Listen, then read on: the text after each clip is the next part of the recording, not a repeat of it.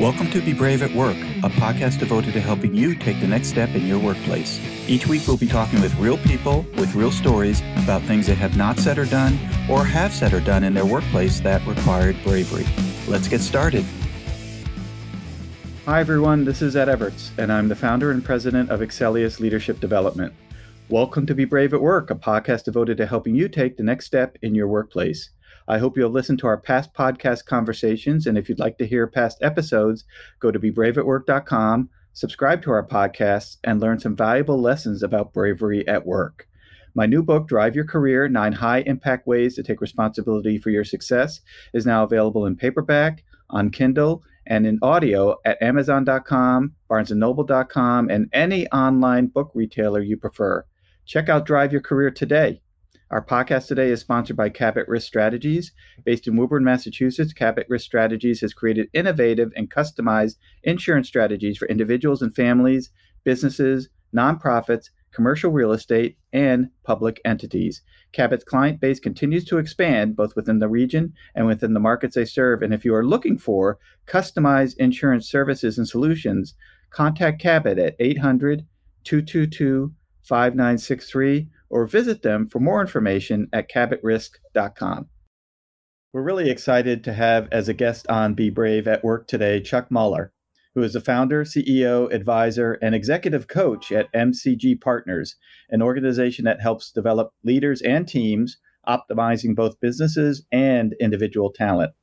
His new and best selling book, The Rise of the Agile Leader Can You Make the Shift? is a guide for the aspiring, mid and seasoned C level and executive that introduces a new leadership paradigm, a roadmap of what makes a great leader and what organizations must do to develop great leaders in our ever changing world. Chuck, we are so glad to have you with us today.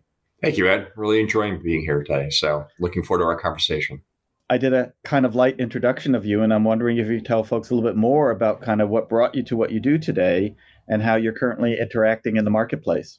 Sure. Uh, yeah. So I started uh, MCG Partners 15 years ago. Actually, this month it's actually our 15 year anniversary. Happy anniversary! Thank you, thank you. It's been it's been a great journey. I, I've got I'm really fortunate to have such a tremendous team, and you know we're all very passionate about the work we do. And as you described what we do briefly, you know we are in the leadership development, talent management, and organizational effectiveness space. So we do a number of things in that space in terms of leadership development, executive coaching, management training, succession planning, do a lot of work around culture, employee engagement, diversity, equity, inclusion, using assessments in terms of creating the right work environment and a strong, high performing, highly engaged workforce. So it's a number of things we do, but it's all about really ultimately helping people and helping organizations be successful. And we're really passionate about that. And uh, I'm fortunate enough where I became an executive coach and also wrote a book two years ago, The Rise of the Agile Leader Can You Make the Shift? Fantastic. And, you know, when I think about all of the things that you do to currently interact in the marketplace, you know, one of the areas maybe we could talk about for a minute in respect to bravery at work has to do with employee engagement, because you would think that employees who are highly engaged work in a culture where they can be brave and they can experience psychological safety and with respect and courtesy, of course, say what they need to say or do what they need to do without feeling that they're going to get reprimanded or in trouble for doing it. And I'm wondering what you're currently experiencing in the marketplace and what some of the cross sections might be between employee engagement and bravery.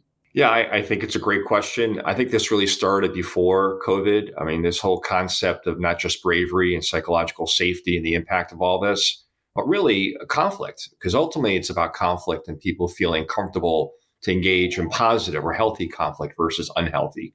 This really started before COVID. This is not a new new issue, I think, in the workforce and in work environments.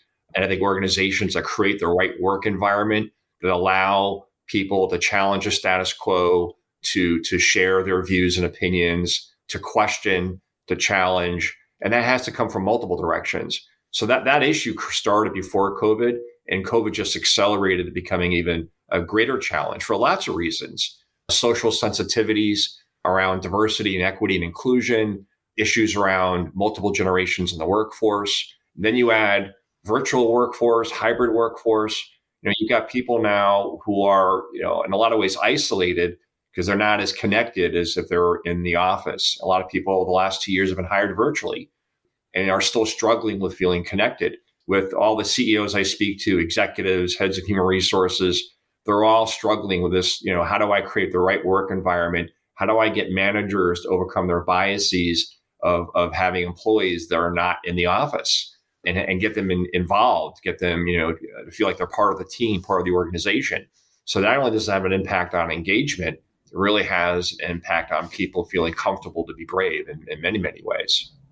Well, you would imagine that if it was hard to be brave at work three years ago when we were all in the same office and saw each other every day, it's going to be potentially even harder to be brave at work when your relationship with your boss or colleagues or subordinates are so virtual, right? You know, how do I do it? When do I do it? And I'm just wondering what, what some of your observations on that might be. Is it is it harder to potentially be braver at work virtually than it might be if you're you know physically seeing a person every day absolutely because you don't have that same level of interaction you don't have that same level of connection. Because ultimately when it comes to communication and being open transparent it's about trust. And if the trust is being established by not just talking about work and responsibilities and projects and to-dos and deliverables but how do you build a relationship with people? Because ultimately it's about relationships ed. And if you're not developing relationships with people both your your peers, your subordinates, your bosses.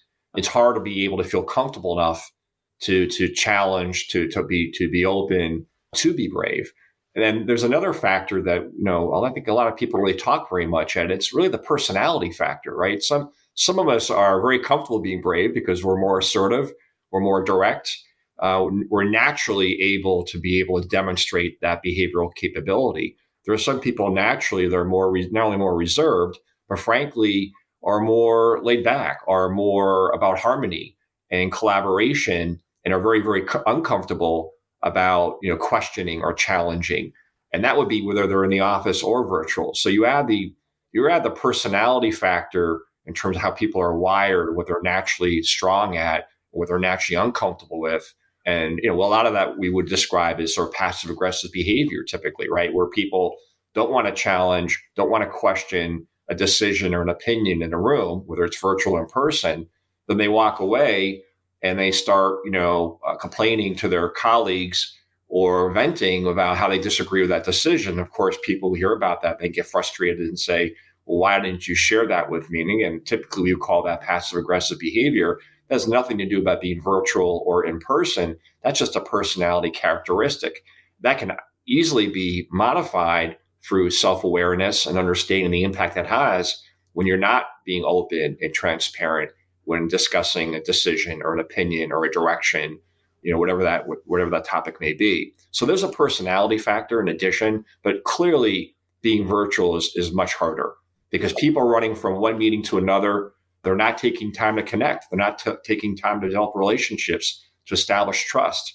So it, it adds a whole nother element to to that whole notion of of having you know brave conversations. Well, I love the observation, Chuck, of the importance of a relationship. And we have advocated on this podcast that whether you want to be brave or not, you need to have relationships with the people that you work with so that at those times when you need to be brave, the likelihood of you doing it and the likelihood of the other person listening, because you have a relationship, is greater than somebody that you never talk to and you decide to go in one day and tell them something that you feel they need to hear and even if you're being helpful and expect them to hear right so this need to have and the existence of a relationship with people that you work with is super important absolutely i, I couldn't agree with you more and what are some ways, Chuck? Maybe you could just reflect a little bit on work that you've done with other clients. If if I want to ensure that I have you know what I would call an effective relationship. These are not people who go out for Friday nights for margaritas and are best friends forever, but these are people with whom I have an effective work relationship with. Do you have any thoughts or ideas on what they might need to do? You know, just a couple of ideas to start building or ensuring that they have a good, effective relationship with others.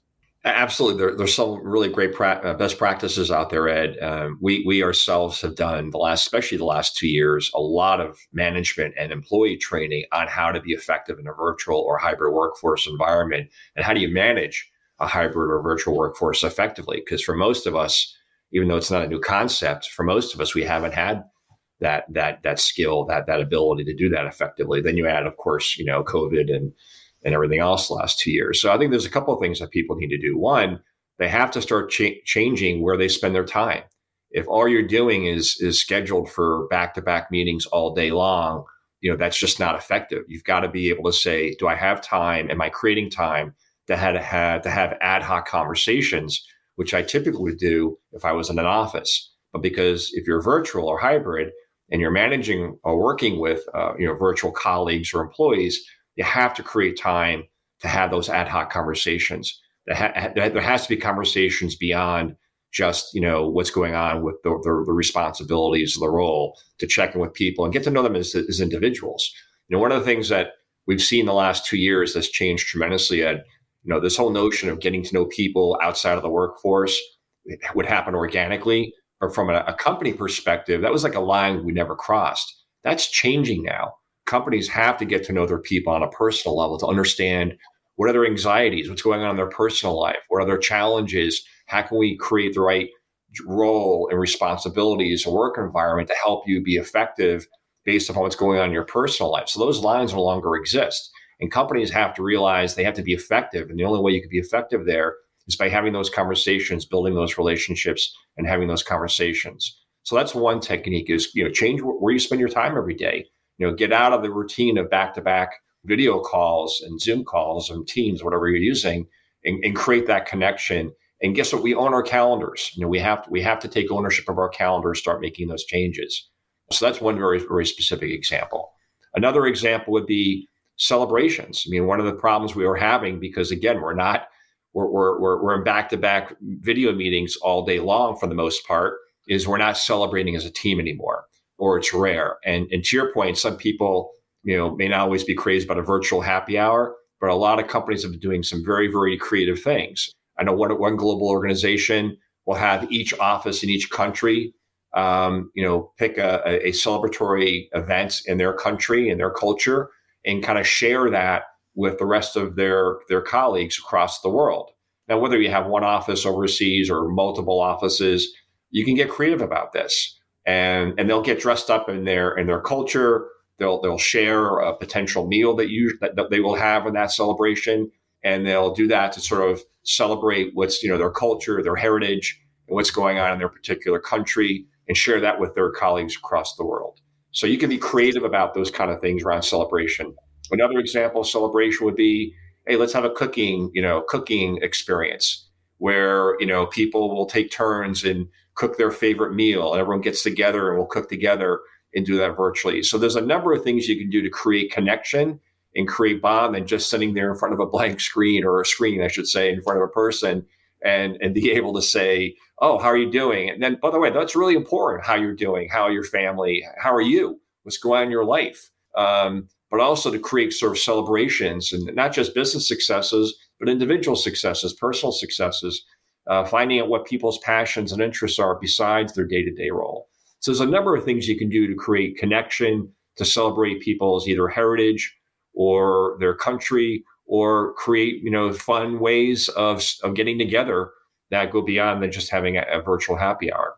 Well, I think part of what you're talking about, Chuck, is the importance of recognizing the holistic contributor and the workplace. And you know, we can all remember back in the you know maybe 40s, 50s, and 60s that work was work and personal life was personal life, and the two couldn't cross. And we didn't care necessarily, or maybe some people did, about your personal life at work we expect you to do X, Y, and Z and get on with it and move on. And it sounds like today, and it might be uh, an erosion of the old behavior. It's not a switch that's getting flicked, but people are getting there eventually, where it sounds as though people are interested in knowing more about you and what you like to do, not like to do, how you might feel about something, you know, how life is unfolding for you. And it sounds as though this is uh, these are observations that you're hearing and experiencing in the marketplace. Yeah, well, and there, there's also some interesting research that's been coming out the last six months. At uh, one research in particular talked about, you know, you know, why are people leaving their roles or their companies, their organizations? We all have been hearing about the Great Resignation now, obviously, for a number of months. Uh, but it's really interesting because em- employers feel that people are leaving because either compensation or burnout or mental health, and those are definitely some of the reasons. But actually, when employees are asked you know why they're leaving their, their responses are, are different in the sense at least their top reasons. Their top reasons are not feeling valued not feeling appreciated.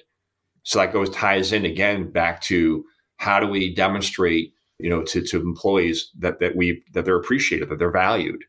And, and that goes beyond than just having those day-to-day conversations around work and job. And again it's harder when it's virtual because you don't have that same day-to-day interaction with people. And then for companies that are hybrid where they only get together maybe in the office two, three days a week, how can they get together and not just talk about work and talk about deliverables and talk about the market, whatever's going on day to day? It goes back to how do you build team? How do you build relationships?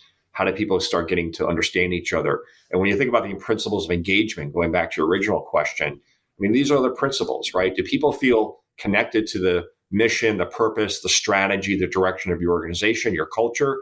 And what what what what's when you think about culture, it's all about you know what what are our values? You know what's important to us regarding our purpose and our mission. How do we how to reflect that in our values, and how do our behaviors demonstrate those values every day? And you've got to integrate that into how you work with people, how you communicate with people, and how you build relationships with people every day. Well, to remind our listeners, we're talking about the importance of building an effective relationship in the workplace with bosses peers and subordinates as a precursor activity to being brave at work. That if you have a good relationship with somebody, your likelihood of being brave with them, respectfully and professionally, of course, and to have them listen to you, because all conversations have two participants, is greater than if you didn't know this person at all and just walked in and said, Hey, I wanted to talk to you a little bit about this. So, Chuck, I don't mean to put you on the spot, but I'm just wondering, and I think I have heard this from listeners in the past I need to tell my boss something that I think he or she needs to hear. I want to do it to be helpful. I want to be respectful and professional, but we're virtual. You know, I'm based in Boston, they're based in San Diego. We rarely see each other. Again, to put you on the spot, you know, what what can I do virtually to have this conversation with my boss to give them some feedback on something that I think they should hear that could help them? Yeah, I think it's a great question, but there's a th- there's things we have to recognize, and we all are living it, which is we are virtual in, in, in many respects. Even for those who are in the office, there's a virtual component to our work that's never going to go away for the most part, right? And and, and virtual is not new. Let's face it, right? We, we you know for global companies, matrix organizations, they've been dealing with virtual as part of their day to day, you know, for many years. But for, for the majority of us, it's definitely been a new experience last two years. So so yeah, I, I, think it goes back to something we talked about earlier, which is understanding your personality and your style. I mean, for some of us, it's very uncomfortable, whether it's in person or virtual, to be able to give feedback. And we have to recognize that ourselves. And we have to find that inner courage to be able to have courageous dialogue. You know, something I talk about in my book as well. You know, how do we have courageous dialogue? How do we create the right work environment to do that? Now, when you're trying to do it with your boss, it's obviously harder and especially if you're relatively new and you feel like you haven't established a relationship yet and there's not enough credibility. So, first question is Is it the right time? Now, if it's something that's really urgent, if it's something that's really pressing, then yes, then, then we, you just simply have to make that an, an initiative and, and try to have a conversation and, and present whatever that, that, that issue may be. If it's something that is been brewing up or something that a person's been thinking about or comfortable with, but they really want to give that feedback, then, uh, then my question is have you taken the time yourself to invest in building that relationship with your boss? Do you feel that you can have that conversation? Now, some bosses are very good at creating the environment that says, yes, I want feedback. I'm receptive. If there's any issue, please give it to me. And then as an employee, then you have to take a, that, that opportunity to do it. And, and, and, and often it's going to be hard. It's going to be uncomfortable, but we have to find that courage ourselves to say, he's, he, I've been given permission I need to be able to do this in a mindful way. And that's the key. If it's something that's really stressful, if it's something that's been really bothering a person for quite some time, the longer you wait, the harder it's going to get. And not only that, the more emotional you're going to get and the more stressed you're going to get. So, something that's really pressing and bothering you, my advice would be put yourself in a position where that you're relaxed, you're neutral, you're not emotional, so that you can be articulate and mindful and think about really what you want to say a lot of people tend to respond re- emotionally and that's really not effective i talk about actually in my book something around triggers you know how do we manage our emotions when we're having conflict or when we're dealing with an issue or someone's triggered us there's been no conflict whatsoever And that's where we have to be brave to understand that sometimes it may not be the right time to have that conversation. So bravery is not always about engaging in something, and sometimes it's disengaging. It's recognizing this is not the right time. Sometimes that takes bravery to say, either the person I need to talk to is not emotionally in the right place, or I'm not. So how do I make sure that both parties are neutral, are receptive, are willing to listen, and willing to have a, a dialogue? So I, I think those are some of the comments I would add to that. Fantastic. Chuck, I think that's very helpful for our listeners as they think about it. And a couple of things I just want to echo. Uh, you talked a little bit about permission. And even though you may have a strong relationship with somebody, that doesn't give you carte blanche opportunities to say whatever it is that you need to say, thinking that they're going to listen. I think once you have something that you need to say, you have to ask for permission to have the conversation because once a person provides you permission, the likelihood of them listening and being open to it is greater than just walking in and saying, Hey, we've got a great relationship. I need to tell you something because it may not be, to your other point, the right time. So this isn't all about what you want to say and when you want to say it, but also about, you know, is, it, is this the right time? Is this the right place? You know, what's going on in my boss's life or my peer's life? You know, when can I find the right time to have this conversation to ensure that person is listening? So, Chuck, thank you so much for all your thoughts and observations as you have navigated the current workplace. And if folks want to reach out to you to talk more about the work you're doing or additional thoughts you might have on bravery at work, how can they contact you? Sure. They can find me at uh, my, my company website, which is mcgpartners.com. They can also find me on my own personal website, which is chuckmollor.com, and that's M O L L O R.com. Fantastic. Well, Chuck, thank you again so much for being a guest on Be Brave at Work. Now, my pleasure, Ed. Hopefully, this was helpful and enjoyed the, the chance to chat. And to our listeners, thank you for joining us today, and we hope you join us on our next podcast conversation as we further explore being brave at work. We also remind you to subscribe to our podcast at bebraveatwork.com and or download and listen to our podcast on multiple online platforms. We are everywhere. Our podcast today was sponsored by Cabot Risk Strategies, whom you can reach at 800 222 5963 or visit them for more information at cabotrisk.com. And a reminder to check out my new book, Drive Your Career Nine High Impact Ways to Take Responsibility for Your Own Success, which is available in paperback, on Kindle, and in audio everywhere online. Do you have something to say, yet are not saying it? Do you have something to do, yet are not doing it? Now is the time to be brave at work. Have a great week.